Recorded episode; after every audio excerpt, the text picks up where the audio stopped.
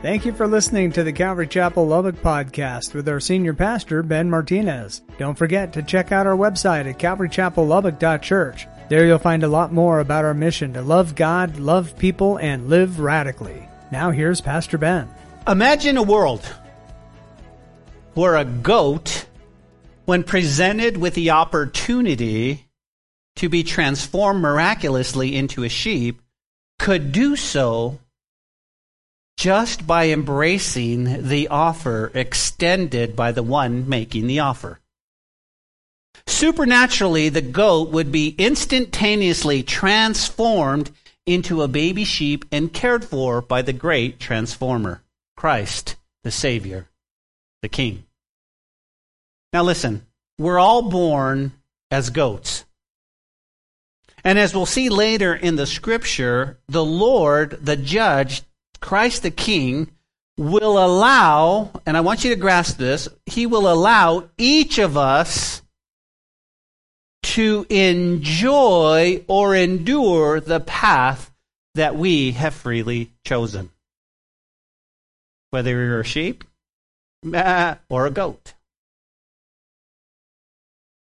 A more difficult or poor illustration of the text would be if a jeweler had a bag of jewels containing both diamonds and cubic zirconia and was separating them into two groups, one for use of jewelry and the other for disposal, well, this would actually be a poor illustration as the contents of the bags would have no choice in the matter. To where you and I, we have a choice. You go, what do you mean? Well, what's the difference between a sheep and a goat? It's one prayer. It's one prayer. In the scripture, however, the sheep were once goats who have been, and this is the key word, transformed into sheep by an individual response to the calling of God's grace. You go, what do you mean? Well, I understand that there are some in the building that think, no, no, no. See, once God has already predestined me, the sovereignty of God, I don't really have a choice, but the honest answer is yes, you do.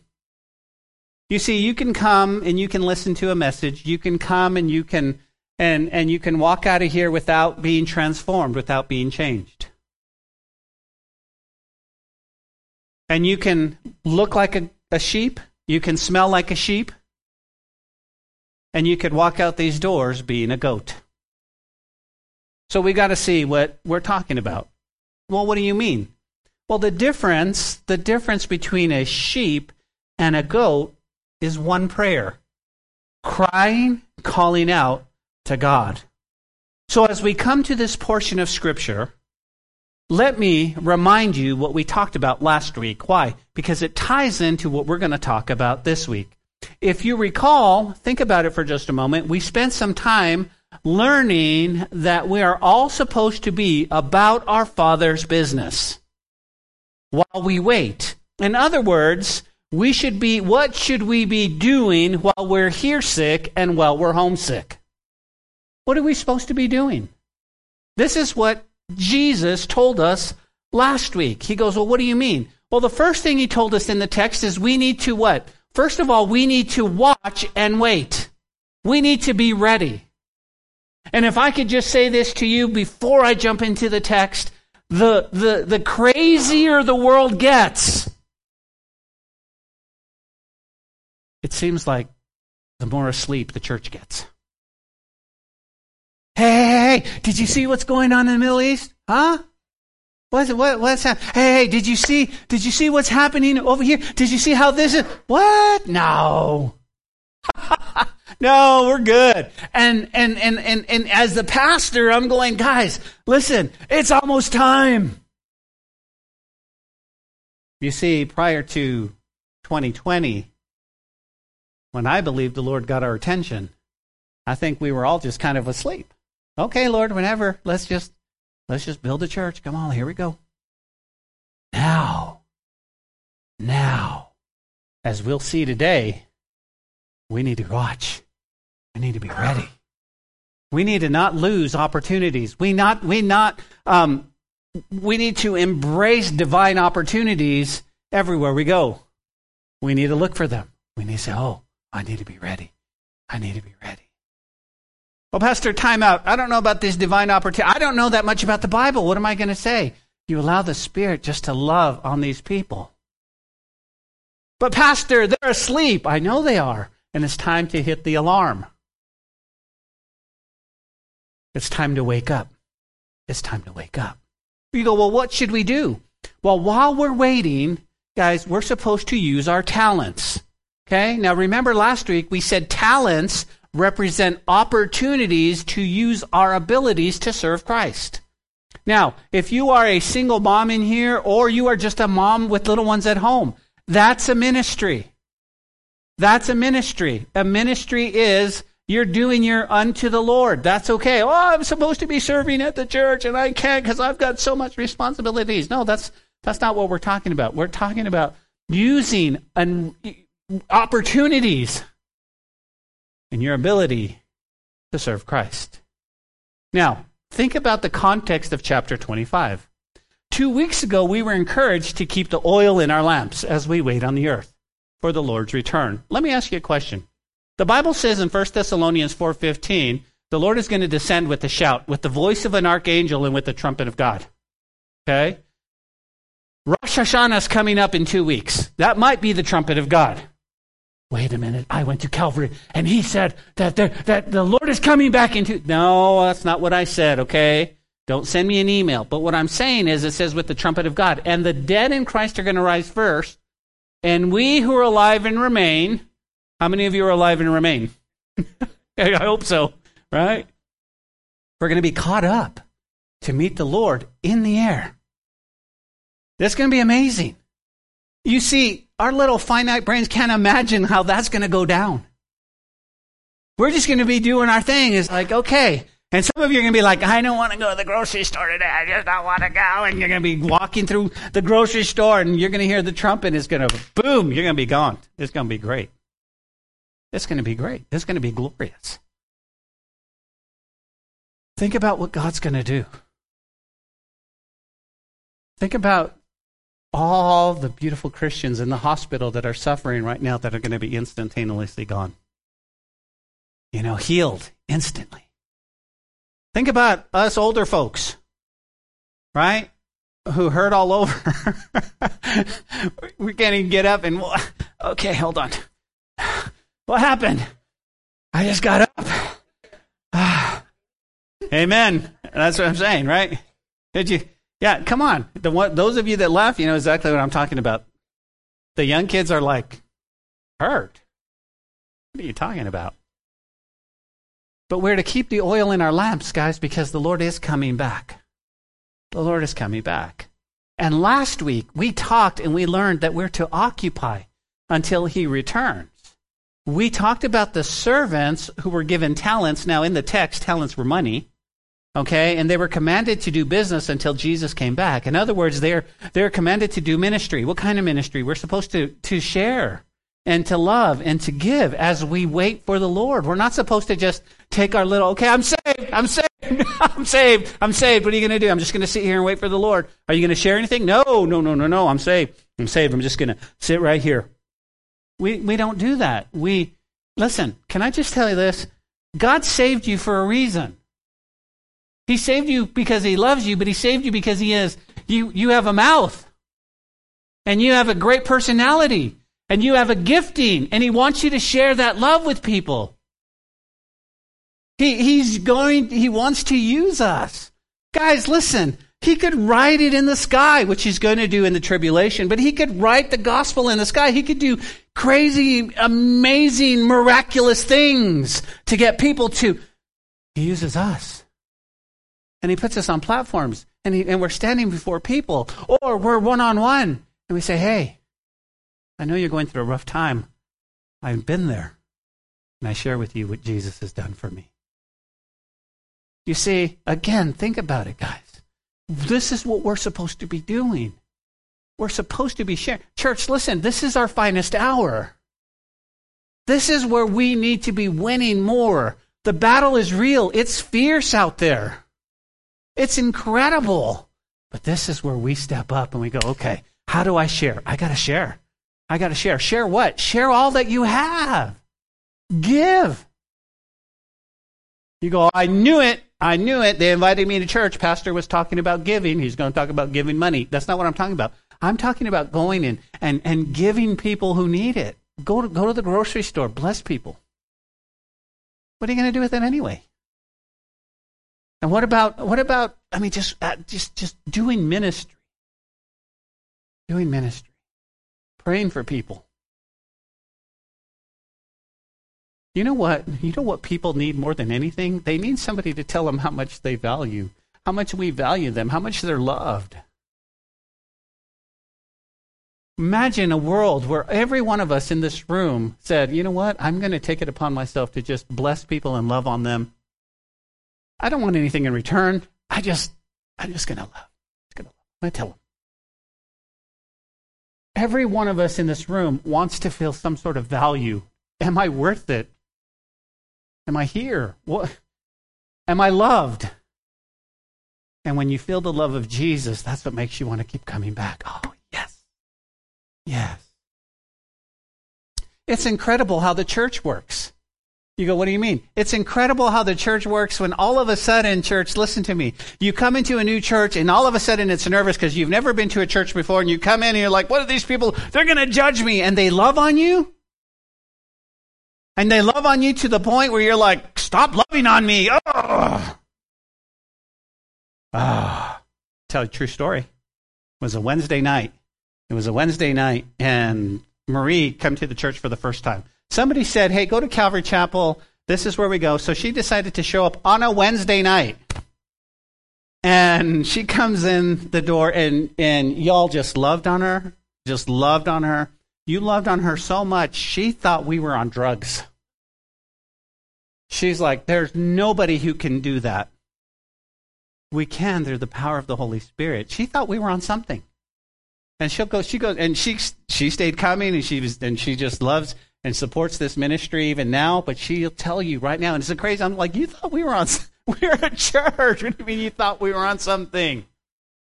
Yeah, can you imagine? Can you imagine? Yeah, we love Jesus. Okay, come to the back. You know, I mean, I don't know. It's a joke. But I want you to remember, as we do ministry, the things we do, we need to do with the right motive. Everybody say right motive. That's important, okay? We do them because we love the Lord Jesus Christ. Okay? Yesterday morning, we had a security meeting for the children's ministry. 10:30 on a Saturday morning, all the teachers were here. And you know what I thought? They're here because they love Jesus. Oh, yeah, yeah. They they want to learn how to protect our kids. I get that. But you know, they're in children's ministry because they love Jesus. And and that's exactly what this is about. We we want to do well, you know what? I had to go. My husband made me go. My wife told me if I don't go, no, no, no. We go because we love the Lord. This is what I want to do. This is what I want to do. You know what the problem was in our text last week? You had one servant who didn't even do any business. And he hid his talent while the master's wait. L- let me let me draw this your attention to, okay? I think it's going to be on the screen. Matthew 25, 29 through 30 in the New Living Translation says this To those who use what they are given, even more will be given to them, and they will have abundance. But from those who do nothing, even what little they have will be taken away. Now throw this useless servant into outer darkness where there is weeping and gnashing of teeth. So what happened? The servant who just hid it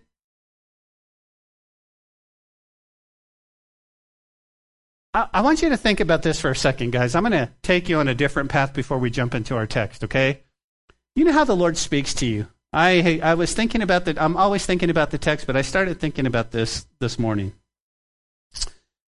the text says that the wicked servant, this servant, he didn't do any business. He went and hid the talent, he went and hid his money, and then he tells the Lord, the master, who we know as the Lord, he says, well, look what he says. He says, I know you to be a hard man. And I was like, hard man.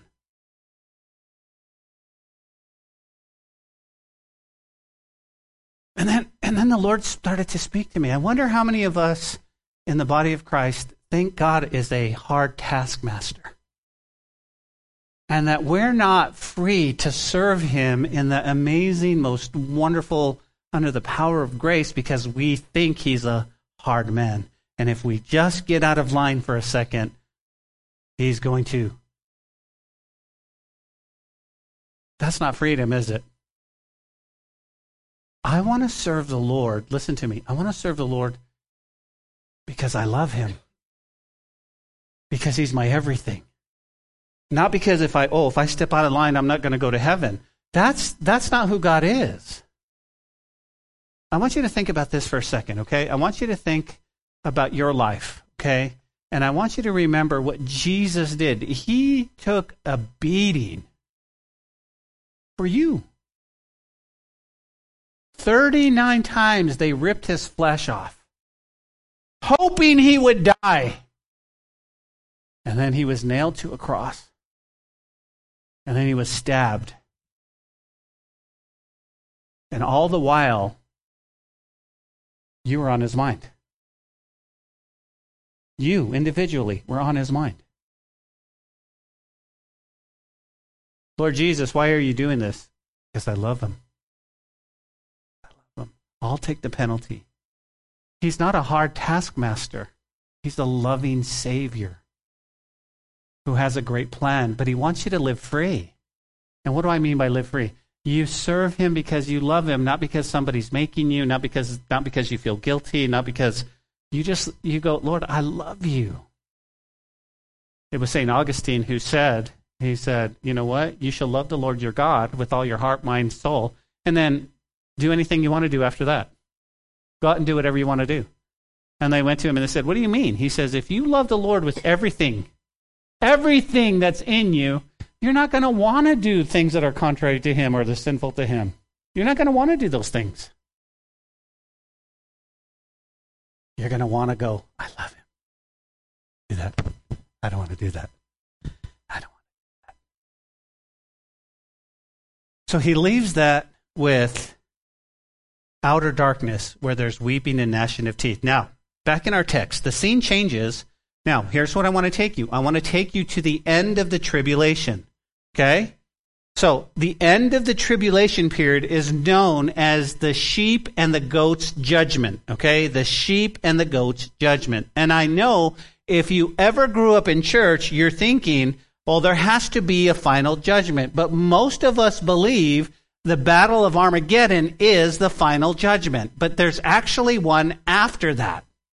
There's one after that. There's a future judgment. So, what I thought, let me let me do this. It's going to be a long intro, but I want to give you the foundation of what's going to happen next. I want to give you the timeline and I want to give you the war and the judgment to follow so you understand where we're headed. Okay? So, there are three of them. If you're taking note, this is what's going to happen next. Number one, we're going to see the Bema Seat judgment. The Bema Seat judgment. And you can actually put next to that Ezekiel 38 and 39. The Bema Seat. That's what's going to happen next. After that is called the Battle of Armageddon. This is the sheep and the goats judgment. The Battle of Armageddon. Then, after that, the third is called the Great White Throne Judgment. And this, you can write next to, is the final battle. This is what's going to befall mankind in the coming days. In the coming days. So let's start with the first of the future battles. You go, what is it? This is known as, again, this is known as the Ezekiel 38 and 39 battle, okay? And it's also called the Bema, the Bema seat judgment. Now, again, I just want to give you a timeline so you know what's going to happen next. You go, what's the timeline? The next major battle on the horizon is known as Ezekiel 38 and 39 battle. This is a war that's going to go down. This is when Russia, Iran, Turkey, with a couple of other, there's, there's smaller countries in there, but the three majors is Iran, Turkey, and Russia are going to invade Israel. We don't know why. It could be oil. It could be food. I don't know why, but we know that they're going to be pulled into this war. Now, what you need to understand is Israel will not be ready. They will have no ground troops. They will have no air support. Is going to step in in this battle and wipe that coalition out. And everyone in the world is going to go, wow! What? That's what's going to happen next in our world. Now, we have covered Ezekiel 38 and 39 in depth. We've talked about Libya, and we've talked about all the coalitions, and we talked all about this. But here's what you need to know this battle is right around the corner. It's right around the corner. You go, whoa, whoa, whoa, whoa, whoa, whoa, time out, dude. Really? Seriously? How do you know? How do you know? Here's how I know, okay? Around July 26th of this year, Vladimir Putin, he boarded a plane and he met with President Hassan Rouhani of Iran and Tayyip Erdogan of Turkey. You go, yeah, what's the big deal? That's a Middle East summit. No, no, no, no. You need to understand, these were all enemies. These were people that didn't summit. They didn't talk together. And all of a sudden, he goes, all right, let me get this coalition. Everyone in the Middle East. Now, what are we busy? We're busy just, I don't know what we're doing. But we're not paying attention because the summit has worried and had worrisome implications throughout the Middle East. Everybody's going, oh, whoa, whoa, whoa, whoa, whoa, whoa. And, and, and us in the United States are like, oh, there's a butterfly. Oh. And, and we're missing it. Why? Because it's called distraction. If we don't understand what's going on in the Middle East, we don't, we, we, we don't pay any attention. And that's where the church is asleep. That's where I believe the church goes, oh, okay. And here's why. Listen, guys, listen, listen, listen. We're trying, and, and I say worldwide, we're, I mean, just, we're just trying to make ends meet. That we don't have time to think about world crises and, and, and Vladimir Putin and, and all this. Now we'll get the major news. Oh, did you hear about the war? But they, they were sworn enemies, are now BFF. This just happened a month ago. Don't kid yourself. And you go, okay, well, what's the point? This is going to happen. Now, here's what I want to bring up. We don't know if the rapture is going to happen right before this war, or we don't know if we're going to see the war and then we'll be raptured, but we do know this. It's in this general timeline. What does that mean? Well, when I see Putin and, and Iran and Turkey holding hands, making alliances, I go, ooh, it's time to go home. It's time to go home. It's getting close. It's getting close. Every day, listen, tick, tock, tick, tock, tick, tock.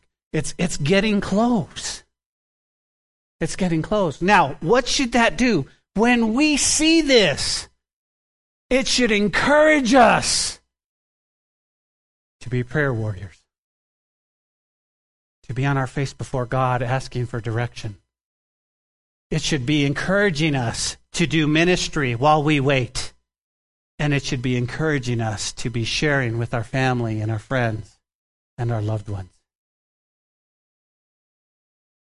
We don't have to know everything that's going down, but we just have to have that sense of urgency, please. You go, well, Ben, okay. So let's just say, what, what, what if the, this Ezekiel war doesn't happen for 10 years? I don't understand why Russia and Iran and Libya and all these guys are getting together and having the summit if it's going to happen in 10 years. It's going to happen quick. But let's just say it's 10 years. Well, then God's grace gives you 10 years to do what He's called you to do to share, to love, to give. To be all that He's called you to be. Now, listen, every one of you in this room has a purpose. You were born with a purpose. God has a purpose in your life. And you have a purpose, and He wants to develop that purpose and use it in these last days. You see, there's so many Christians out there walking around going, I have no purpose. I have no, I don't know what I'm supposed to do. And God's going, No, you do. And I've given you a gifting. I've given you a gifting. I've given you a gifting. So, guess what happens? The Ezekiel 38 and 39 war happens. Let's just say we're raptured right before.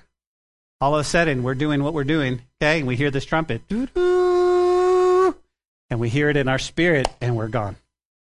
We're gone. Next thing you know, guess where we are? We're at the marriage supper of the Lamb, okay? This is also going to be the Bema seat. It's called the Bema seat, okay? And these are where devoted followers of Jesus will be raptured, and we're going to enjoy this marriage supper, and then we're going to experience the Bema Seat judgment. Now, when you hear the word judgment, don't think of it like, oh no. But it's going to be more of what did we do while we waited? What did you do? Did you minister?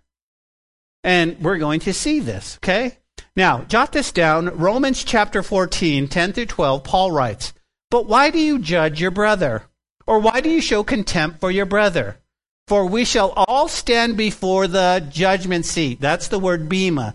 The word, the bema seat of Christ. For it is written, As I live, says the Lord, every knee will bow and every tongue confess. So each one of you shall give an account of himself to God. Do you understand that, church? Do you understand when you're saved, you're going to give an account to the Lord of everything that you did? Pastor Ben, yes, sir. Why were you a pastor? Oh, I thought you called me Lord. Did you do it because you loved me or was there another motive? You see, I got to give an account. But he's also going to say, did you, did you teach my word properly? Did you unpack it right? What was your motive? Did you want to fill every blue chair that you compromise the Word of God? No, no, no, no, no, no, Lord. Every one of us, myself. Now, as a pastor, we're going to give even a greater account for y'all. You understand that? Can I ask you to pray for your pastors? I have to stand before God and he's going to say, "What did you what did you tell Ben? What did you tell Ben Clark? Did you tell him the truth?" Uh, I have to give an account for Ben. Ben's a no, no, no, you're the shepherd. Be a shepherd. I'm a shepherd. You see, that's why it's called, considered a calling and not a vocation, because I don't think anybody would want to do this. I mean, I have to give account for Joe? Joe Mabry? Oh my gosh. That'll give you white hairs as it is. No, I'm kidding, Joe. I'm kidding. I'm kidding. Love you, buddy. Love you. But every one of us is going to give an account. And Paul goes on to write about this in 2 Corinthians chapter 5, 10 and 11. He says, For we must all appear, all, before the judgment seat of Christ. Now he's talking about all, he's talking about those that have been harpazoed up to heaven. And each one may receive the things he's done in the body according to what he has done, whether, what's that word, guys? Good or bad. Have you ever done ministry with the wrong motive? The Lord knows. The Lord knows. And he says, "Okay, let, let's let's let's let's roll the tape." Uh-uh. No, I'm good, Lord. I'm good. I'm good. I'm just happy to be here. I'm good. I'm good. I made it. No, yeah just give my crown to somebody else. No, but but think about this. Now, I want you to circle that word for bad because it doesn't mean that's like, oh, it means worthless intrinsically. That's what the word means in a natural way. It's worthless. So some of the stuff that we do is good, and some of the stuff we do is just really worthless intrinsically. This is known as the Bema Seat judgment. This is not, listen to me, this is not about salvation. The Lord's not going to go, okay, Melanie, let's see. Oh, pass or fail, fail. You're, no, the, she's our, once we're saved, we're, we're with Him. It's just going to be like, wow, Melanie. And I think the rest of us are going to be just like, wow, And some of us might be just heartbroken, going, Lord, I could have done more. I should have done more. Lord, I remember when you were prompting me just a little bit to, to minister to the cashier. Lord, I remember you were prompting me just to. But what? But I'm here, and the Lord says, "You're here. It's okay." But I just want to share with you. This is this is what we're going to be. And really, the motive is, I love you, Lord. So help me to do what you've called me to do. What are you supposed to be doing while you're here sick, and while you're homesick? What are you supposed to be doing? What are you supposed to be doing? And that's what he wants us to do. The next major battle, the seven years of tribulation, is going to be um, what we call the Battle of Armageddon. And this is the second coming of Jesus. Most people know this as the final battle. But for some reason, I want you to think about Armageddon. If you go with us to Israel, you can look over the land of Megiddo and you can see this beautiful valley where this battle is going to take place. It's going to take place after the seven years. Okay? Could you imagine for just a moment what this world is going to look like? It has been beat up, God's judgment, Satan's wrath, whatever is going to happen for seven years. And then we have this final. And I, and I stopped to think, and here's what I wrote in my notes. For some reason, man believes he can defeat God, and he lines up for war in the valley of Megiddo. For some reason, man goes, I can take on God. But the Battle of Armageddon refers to the final war between human governments and God. These governments and their supporters oppose God even now by refusing to submit to his rulership. The Battle of Armageddon will bring human rulership to an end. Can we not see government raising its ugly head? Come on, somebody. Can we not see that? Will Armageddon be the end of the world? No because the Lord's going to reign for a thousand years on this world. Okay? So we know that there's this battle, but after this battle happens, it's a crazy battle. The Bible says that there's going to be blood as high as the horse's bridle flowing from this battle. Wow, a lot of blood. A lot of blood. You with me? What happens is now let's go to heaven. This is going to be the the after this battle is the sheep and the goats judgment. What we're going to look at today. Okay, we'll get to it eventually. I promise. But the final battle, the final battle is not the sheep and the goats. It's called the Great White Throne Judgment. At the end of a thousand years, the Lord, I don't know why, he's going to let Satan out for one more final battle to deceive the nations. Okay? He's going to be loosed from the bottomless pit, and here's what happens in heaven. This is the final judgment. Okay? Revelation 20, 11 through 13, John writes, When I saw the great white throne and him who sat on it, from the face of the earth, heaven fled away. For there was no, there was found no place for them. And I saw the dead, small and great, standing before God, and the books were opened, and another book was opened, which is the book of life. And the dead were judged according to their works by the things that were written in the books. And the sea gave up the dead who were in it. Death and Hades delivered up the dead who were in them, and they were judged, each one according to his works. Now, that's not you. You're already saved. You're already in heaven. If you are a fully devoted follower of God today, you're already in heaven. This is not, you're not going to stand before the great white throne judgment. Now, if you are a goat in here today, and I don't mean the greatest of all time, okay? That's not what I mean. If you are a goat, and I mean no disrespect to you in that at all, that you had not given your heart to Jesus 100%, you've not fully committed your life to Him, you don't want to be at this judgment. This is not a judgment where you go, oh, well, I tried to be good, Lord. I smiled and I helped a little old lady across the street. Are you kidding me? That's not the judgment. This is the books are open and they're going to go, hmm, is your name here?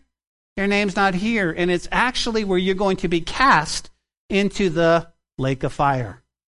You don't want to be, well, here's the thing. Here's what I wrote. You don't want to be at this judgment, or let me say it like this. You don't have to be at this judgment. You don't have to be. All it takes, listen to me, is one sincere prayer. One sincere prayer or belief. Why? Because words alone aren't sufficient to save. If we just pray and we don't mean it and there's nothing and nothing, then it's just a prayer. We, oh, okay, I, I said some words. I'm saved now, right? I'm saved. I'm saved. No, no, no. It's a sincere prayer, unbelief. You must be born again. And then you go to the Bema seat. You go, well, Ben, Ben, Ben, Ben, listen, if I get saved today, I won't have any rewards.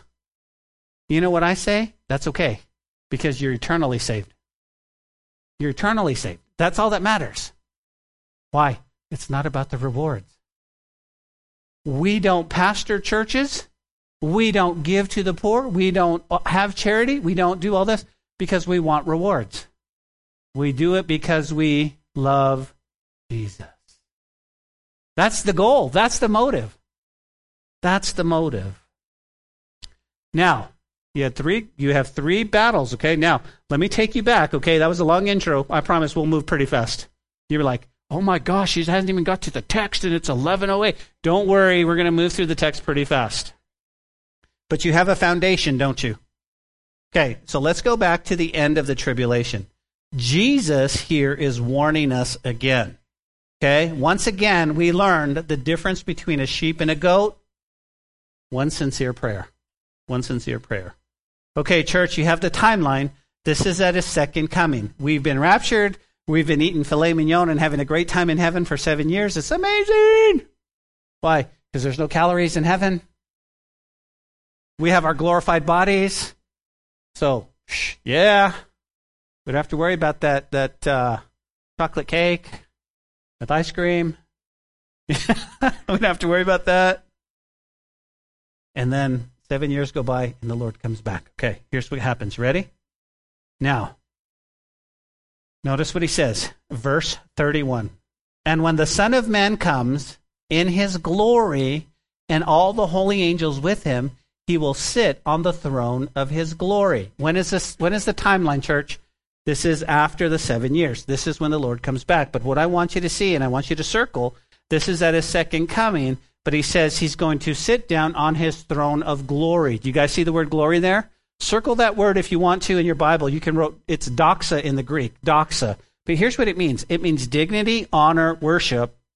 It means um, judicial authority. You go, Pastor, what do you mean? This is the place of only God could be. What do you mean? Well, Jesus is going to take his place as God. And I thought that was interesting because you'll have people today come up to you and say, well, Jesus never said he was God. No, many times if you'll study the scripture, you'll see that Jesus is God. And he says, when the Son of Man, that's a term of, uh, that's a messianic term, comes and sit in his doxa on the place that only God can sit, he says, and all the angels with him, Guess who else is with them? Us. We're with him too.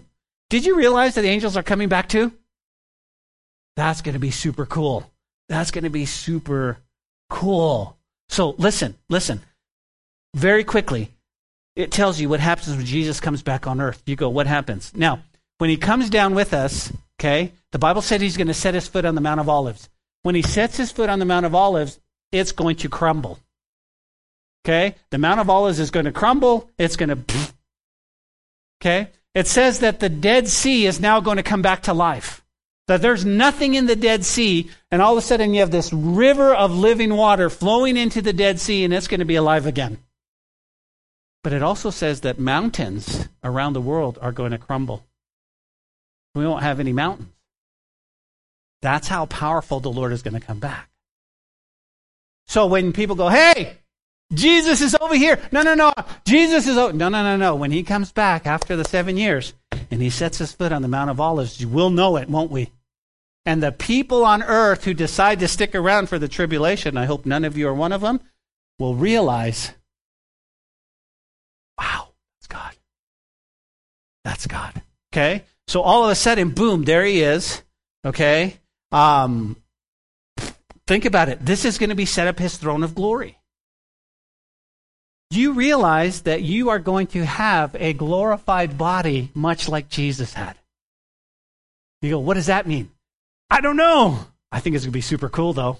I think we're going to be able to travel at the speed of thought. You know, hey, sorry, I'll be right back. The Lord wants me in Jerusalem. Okay, I'm back. How did that go? Awesome. We'll be able to walk through walls. Can you imagine? Nobody will ever talk behind your back again.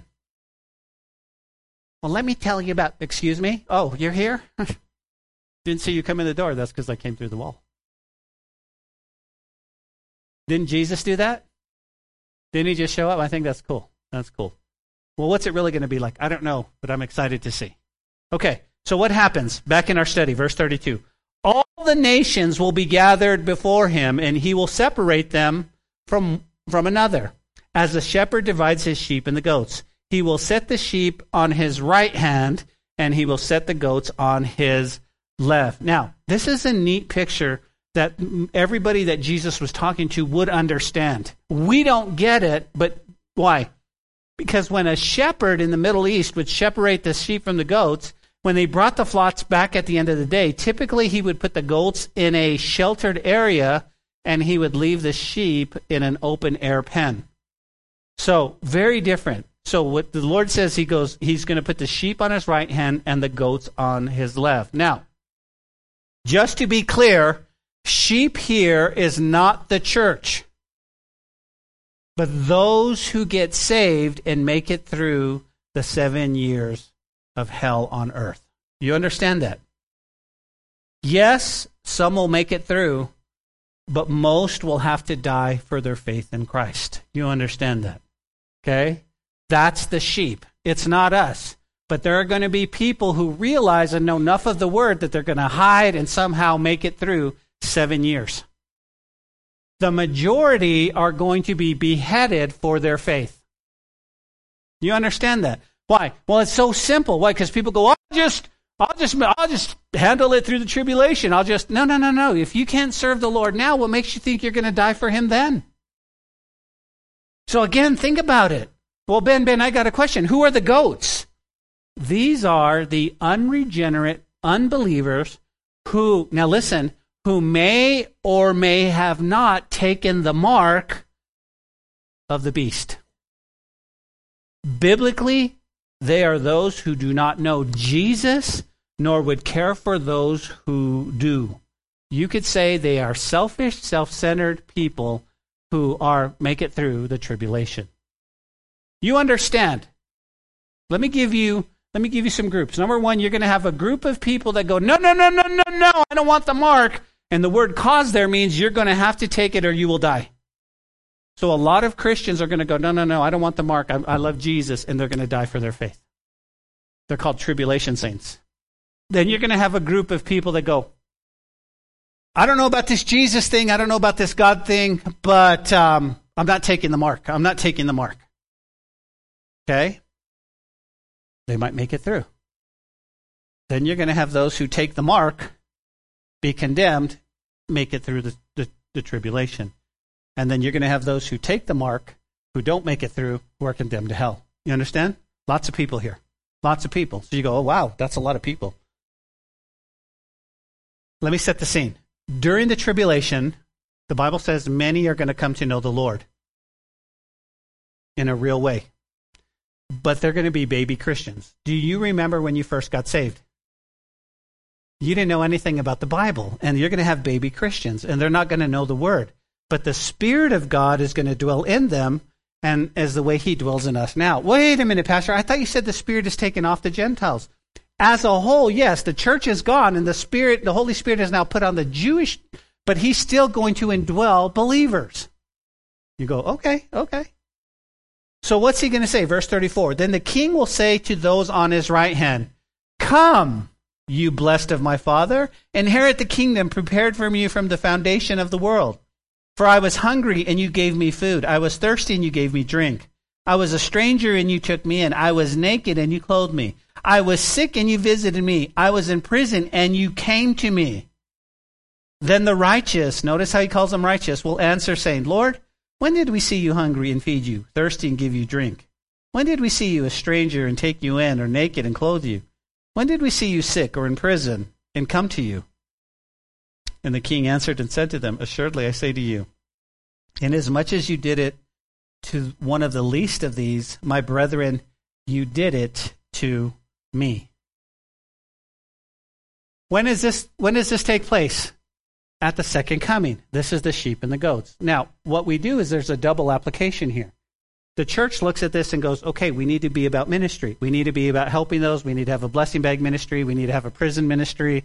We need to have a homeless ministry. All of that stuff. That's great. But, but contextually, this happens at the end. You have tribulation saints risking their lives for other tribulation saints. What do you mean? If you don't take the mark, you're a marked person. You understand that? You go, yeah, I got it. You're going to risk, well, what happens if I don't take the mark and they catch me? You're dead. So I'm going to risk my life with the power of the Holy Spirit to minister to my sister. Yeah. That's a big risk. How am I going to go in prison and visit and minister to people if I don't have the mark? How am I going to do this? Not only that, but think about what they're saying. Lord, we, we recognize that face. I would know if we saw you. He goes, No, no, no, because you did it, because of your motivation and your love for people. The same motivation and love I have. What did he say? He says, I'm going to, you did it to me. You did it to me. And they're like, Whoa, no. Assuredly, I say to you, inasmuch as you did it to the least of these my brethren, you did it to me. And I'd be going, wow. But I think, isn't that going to be incredible? For seven years, you're going to be on the run, hiding and freaking out, but yet that's not enough to deter you from serving your brother and your sister. See, we don't we don't have to worry now Church, we don't have to worry now. This is what we should be doing now. We should be loving our brother and our sister, and we should be going, man, let's minister to them. Let's minister to them. How so? Well, think about it, man. When they're sick, when, when you know, I mean, if they need clothes, they need food, this is what we're here for.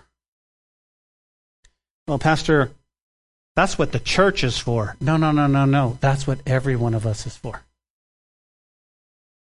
if we're sensitive to the Holy Spirit, He'll knock on your heart and He'll say, "Hey, I want you to write a check to uh, to them. I've blessed you. Okay, Lord, there you go. I want you to go buy their groceries for them. They could use a break. I want you to. I just want you to go have a cup of coffee and listen to them. They just need somebody to talk to. That's all. Yeah. Yeah. Yeah. Guys, during the darkest time in the world's history, you're going to have born again believers helping many in need with food, clothing, and shelter. Imagine what courage that's going to take. What courage that's going to take. You see, if they get caught, it meant both. And then, and now, now, okay. So wrap your mind, wrap your mind around the Holocaust, and how many people risked their lives to save many, hid them. Fast forward to 2020 and think about how many people risked their lives. You go, Pastor, what do you mean? It was January 1st. I got a call from Joe Mabry, and he said, Hey, uh, can you come over and pray for my wife? She's not doing too good. Now, Beverly had been suffering with COVID for a while. And he tells me, Ben, I've got, I've got N95 masks, I've got gloves, I've got this, I've got this, but she just needs prayer. She's asking for you. I said, Joe, I'll be right there.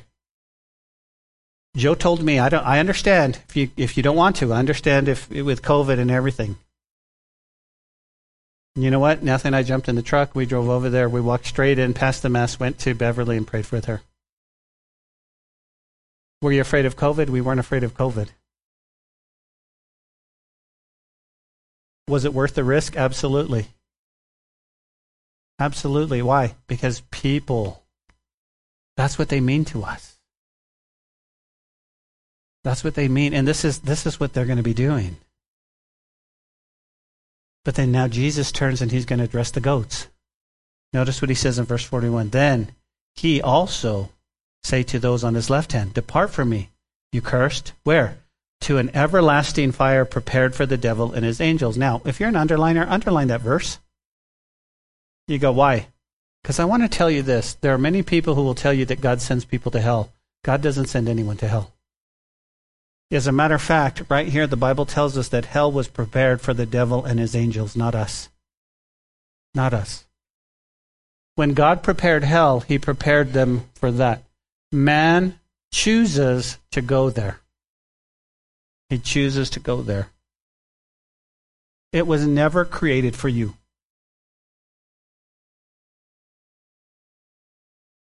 But yet, many people are going to end up there because they won't swallow their pride and they'll say, No, I, I, can't, I can't give my life to God. I'll, I'll lose all of my. Your what? Your what? Well, notice verse 42 For I was hungry and you gave me no food. I was thirsty and you gave me no drink. I was a stranger and you didn't take me in, naked and you didn't clothe me, sick and in prison, you didn't visit me. Then they will also answer him, saying, Lord, when did we see you hungry or thirsty? We would have, we would have definitely recognized you, Lord, seriously. I don't know when you were naked or sick, sick and, or in prison and didn't minister to you. Then he will answer him, he said, Assuredly I say to you, as much as you did not do it to the least of these, you did not do it to me. And I wonder if, if, if with the sheep and the goats judgment, if he, if he points over to, to the sheep, hey, hey, as much as you didn't do it to the least of these, you didn't do it to me. You didn't do it to me. And he says, and these will go away into everlasting punishment, but the righteous, the sheep, into eternal life. Into eternal life. Here's what I want you to note. Here's what I want you to note. Very important both the sheep and the goats, listen to me, have eternal life. You go, what does that mean? Well, for the goat, for someone who's unregenerate, who hasn't given their life to the Lord, he says, you're going to go to everlasting punishment. For the sheep, he says, you're going to go to everlasting life with God. Everlasting life. So as we close, told you it went by fast. As we close, let me be clear. The difference between a sheep and a goat is one sincere prayer. One sincere prayer. Now, let, us put things in perspective, okay? Stay, don't, don't you got to stay paying attention because when the pastor says, let's close, everybody zip, zip, and they want to get out of here. This is the most important part. You ready? If you are here today and you are a fully devoted follower of Christ, you are his disciple, then my encouragement to you is to keep watching, keep waiting, keep looking up, for your redemption is drawing close. Okay, okay. Keep watching, keep doing ministry.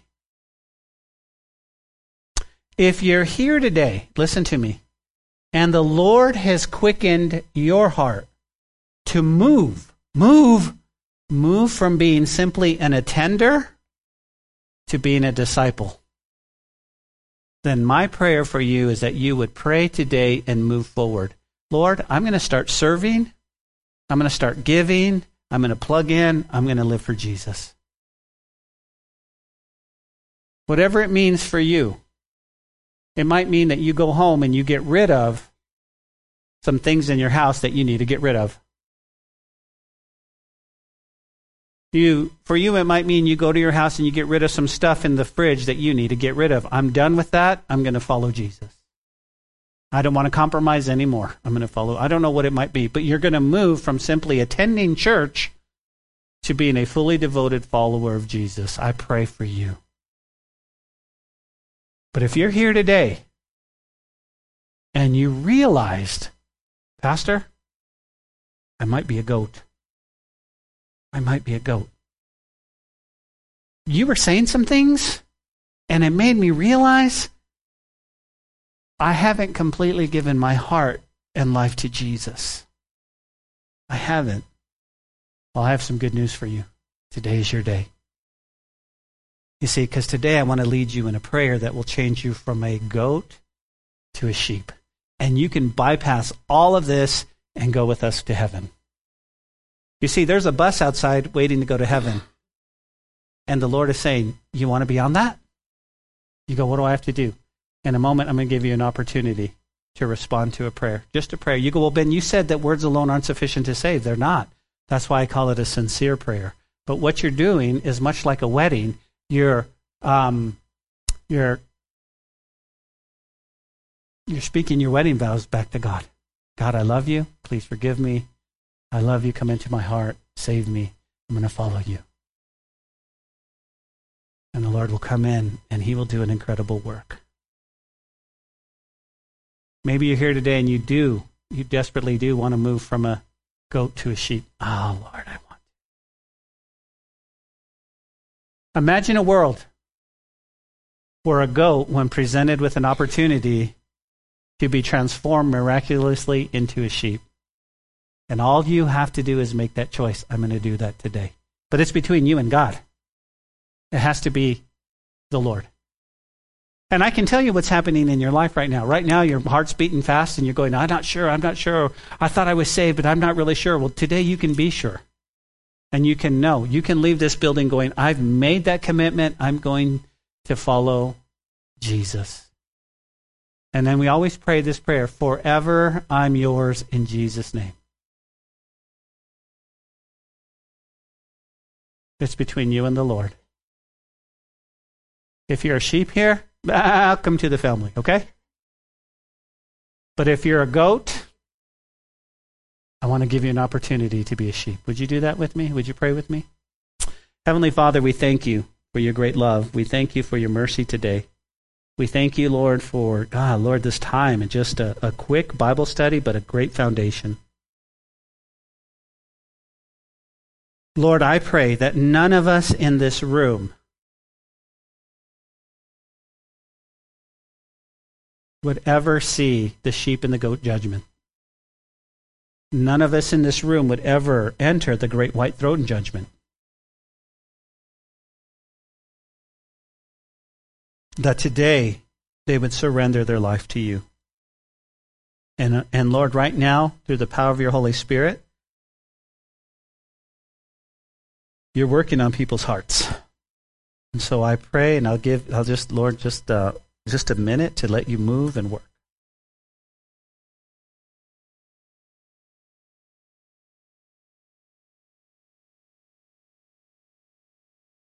So, with every eye closed and every head bowed, how many of you would say, Pastor Ben, would you pray for me? I want to surrender my life to God. I, I, I think I'm a goat, but I want to be sure that I'm a, I'm a sheep today. I, I'm, I don't know if I'm saved, but I want to be. Would you pray for me? And I want you to lift up your hand. And you go, Why do I have to lift up my hand? Because I want God to see your heart. When God sees your heart, He sees the sincerity of your heart, then He begins to move and bring you to a place where you, you can pray this prayer. But you have to take that first step. If you're here this morning and God is speaking to you, He has been speaking to you throughout the whole message, would you just lift up your hand right now? Say, Pastor, pray for me. I just want to make sure I'm saved. I just want to, God bless you, my friend, right in front. That's my brother. God bless you. Over here to my right. Anyone else? God bless you. I see you to my right. Anyone else? This is between you and the Lord. You just need to lift it. Oh, Lord, I'm just this, this is it. I'm just I'm I'm not going to be a goat. I'm going to be a, I'm, I want to be a sheep. God bless you. I see you. Okay, awesome. Anyone else? Anyone else? Keep your hands high. I'm going to pray for you. Keep your hands high so so the Lord can see. No one else to see. I got you. God bless you. Father, I pray for these hands that were raised. Lord, you're moving in their heart. This is a work of you. This is a work of you. And I pray for them. I pray, Lord Jesus, that they would understand your word and completely understand what they're doing today. And Lord, it's just not simply about going to heaven, but it's about following you and loving you. And I pray for them. Now, hey, if you lifted up your hand and you're sincere about God, would you just pray this prayer with me? would you just say, Lord Jesus, I'm sorry for my sin? Lord, you're not you're not a harsh man. You're not a harsh taskmaster. You're a loving God who's merciful. I believe that you died for me. I believe you died on the cross and you resurrected and you're coming back soon. I believe that. But I need help, Lord. I can't do it on my own. I've struggled as a goat and I just need to be a sheep. So here's what I'm asking you in Jesus' name. Will you come into my heart? Will you take over completely? I give you my life. I'm, I'm a Christian now. I'm, I'm going to follow you. And I'm asking you to be my Lord, to be my God, to be my Savior, and to be my friend. I choose this day to follow you, Jesus. For forever, I'm yours. In the name of Jesus, I pray. Amen. Amen. If you prayed that prayer, can we welcome to the family of God? Let me tell you what happened. All your sins are forgiven. All your sins, past, present, future, all the Lord Jesus has just come in your heart and he's giving you a brand new heart. Now you go, I don't know what to do. The first thing you need to do is tell somebody, I got saved today. What does that mean? I don't know. But I got saved. Jesus in my heart. Cool. Cool. Don't be ashamed of him. It's the greatest decision you'll ever make right here today. Amen. Amen. We hope you enjoyed today's message. We'd love to hear from you and see you in person at the church. You can find our contact information, location, and even give a donation at calvarychapellubbock.church. We'll see you next time on the podcast. Until then, may God bless you and your family.